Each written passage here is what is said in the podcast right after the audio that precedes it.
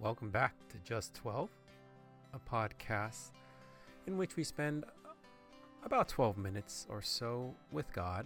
We are able to listen to His Word, read His Word together, and then pray together. So, our readings for today they come from Psalm 24, Romans chapter 3, and Mark chapter 3. Let God's Word open our hearts and our minds at this very moment. The earth is the Lord's and the fullness thereof, the world and those who dwell therein. For he has founded upon the seas and established it upon the rivers. Who shall ascend the hill of the Lord? Who shall stand in his holy place? He who has clean hands and a pure heart who does not lift up his soul to what is false, and does not swear deceitfully. He will receive blessing from the Lord and righteousness from the God of his salvation. Such is the generation of those who seek him, who seek the face of the God of Jacob.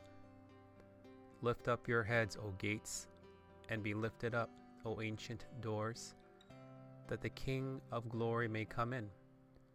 Who is this King of glory? The Lord, strong and mighty, the Lord, mighty in battle. Lift up your heads, O gates, and lift them up, O ancient doors, that the King of glory may come in. Who is this King of glory? The Lord of hosts. He is the King of glory. Romans chapter 3. Then what advantage has the Jew, or what is the value of circumcision? Much in every way. To begin with, the Jews were entrusted with the oracles of God. What if some were unfaithful? Does this faithlessness nullify the faithfulness of God? By no means. Let God be true. Though every one were a liar, as it is written, that you may be justified in your words and prevail when you are judged.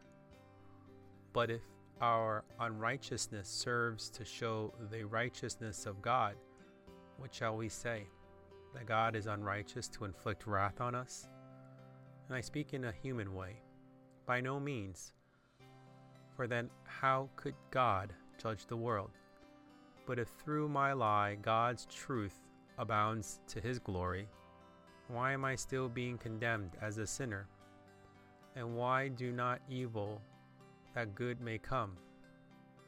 As some people slanderously charge us with saying, their condemnation is just. What then? Are we Jews any better off? No, not at all. For we have already charged that all, both Jews and Greeks, are under sin, as it is written None is righteous, no, not one. No one understands. No one seeks for God. All have turned aside. Together they have become worthless. No one does good, not even one. Their throat is an open grave. They use their tongues to deceive. The venom of asp is under their lips. Their mouth is full of curses and bitterness. Their feet are swift to shed blood. In their paths are ruin and misery and the way of peace they have not known. There is no fear of God before their eyes. Now we know that whatever the law says, it speaks to those who are under the law, so that every mouth may be stopped, and the whole world may be held accountable to God. For by works of the law no human will be justified in his sight, since through the law comes knowledge of sin. But now the righteousness of God has been manifested apart from the law. Although the law and the prophets bear witness to it, the righteousness of God through faith in Christ Jesus for all who believe. For there is no distinction. For all have sinned and fall short of the glory of God, and are justified by his grace as a gift through the redemption that is in Christ Jesus whom God put forward as a propitiation by his blood to be received by faith. This was to show God's righteousness, because in his divine forbearance he has passed over former sins. It was to show his righteousness at the present time, so that he might be just and the justifier of the one who has faith in Jesus. Then what becomes of our boasting? It is excluded. By what kind of law? By a law of works?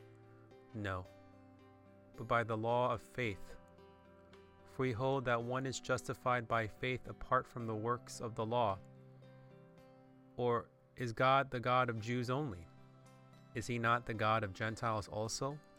Yes, of Gentiles also, since God is one, who will justify the circumcision by faith and the uncircumcised through faith.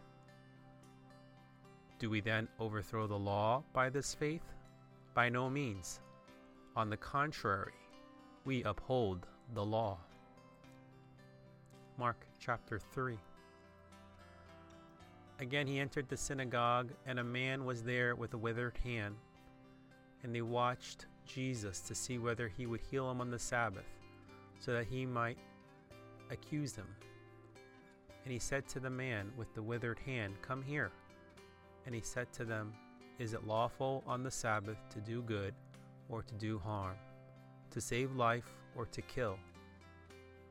But they were silent. And he looked around at them with anger, grieved at their hardness of heart, and said to the man, Stretch out your hand. He stretched it out, and his hand was restored. The Pharisees went out and immediately held counsel with the Herodians against him, how to destroy him. Jesus withdrew from the with his disciples to the sea, and a great crowd followed from Galilee and Judea and Jerusalem and Idumea and from beyond the Jordan and f- from around Tyre and Sidon. When the great crowd heard all that he was doing, they came to him. And he told his disciples to have a boat ready for him because of the crowd, lest they crush him. For he had healed many, so that all who had disease pressed around him to touch him. And whenever the unclean spirits saw him, they fell down before him and cried out, You are the Son of God. And he strictly ordered them not to make him known. And he went up on the mountain and called to him those whom he desired, and they came to him. And he appointed twelve, whom he also named apostles, so that they might be with him, and he might send them out to preach. And having authority to cast out demons, he appointed the twelve Simon, to whom he gave the name Peter, James the son of Zebedee, and John the brother of James, to whom he gave the name Boanerges, that is, the sons of thunder. Andrew and Philip and Bartholomew and Matthew and Thomas and James the son of Alphaeus and Thaddeus and Simon the Zealot and Judas Iscariot, who betrayed him. Then he went home, and the crowd gathered again, so that they could not even eat. And as when his family heard it, they went out to seize him, for they were saying, He is out of his mind.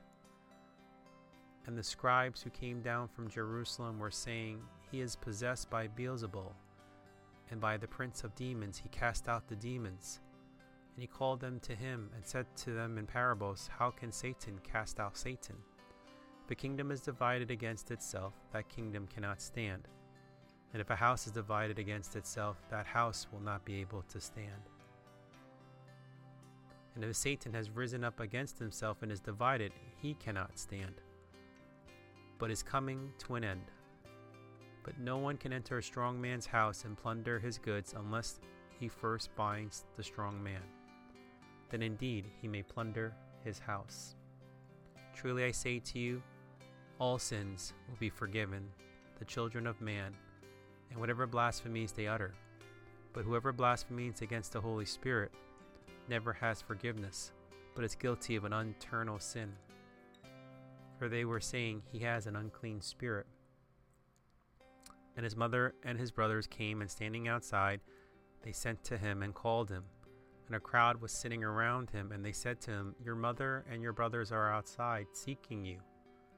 And he answered them, Who are my mother and my brothers? And looking about at those who sat around him, he said, Here are my mother and my brothers. whoever does the will of God, he is my brother and sister and mother. Dear God, you have opened the door to eternal life. Through that door, we know Jesus. Through that door, we know of the gift that you have given to us. Help us today to do your will. We give thanks, Lord, that through you we have faith to do your will, to know that we are your children adopted by grace. Help us to be good brothers and sisters to be good mothers and fathers, to be good children to others. Send us out, Lord, to proclaim your name, not in ways of boasting, but in ways of telling the good news. Help us not to fall short of you, but to be lifted up through the redemption that is found only in you. Be with people who are dealing with illnesses and sicknesses. Be with people who are dealing with concerns and worries. On this holiday season, Lord, let no one worry, but know and trust in you that you will provide for them their daily gift and their daily bread. We give thanks for this day. Help us to share that thanks. In Jesus' holy name, Amen. Thank you for joining us. Welcome back all the time to our Just 12 podcast. Join us tomorrow as we listen to Psalm 25, Romans 4, and Mark 4. Have a great day. God's blessings to you.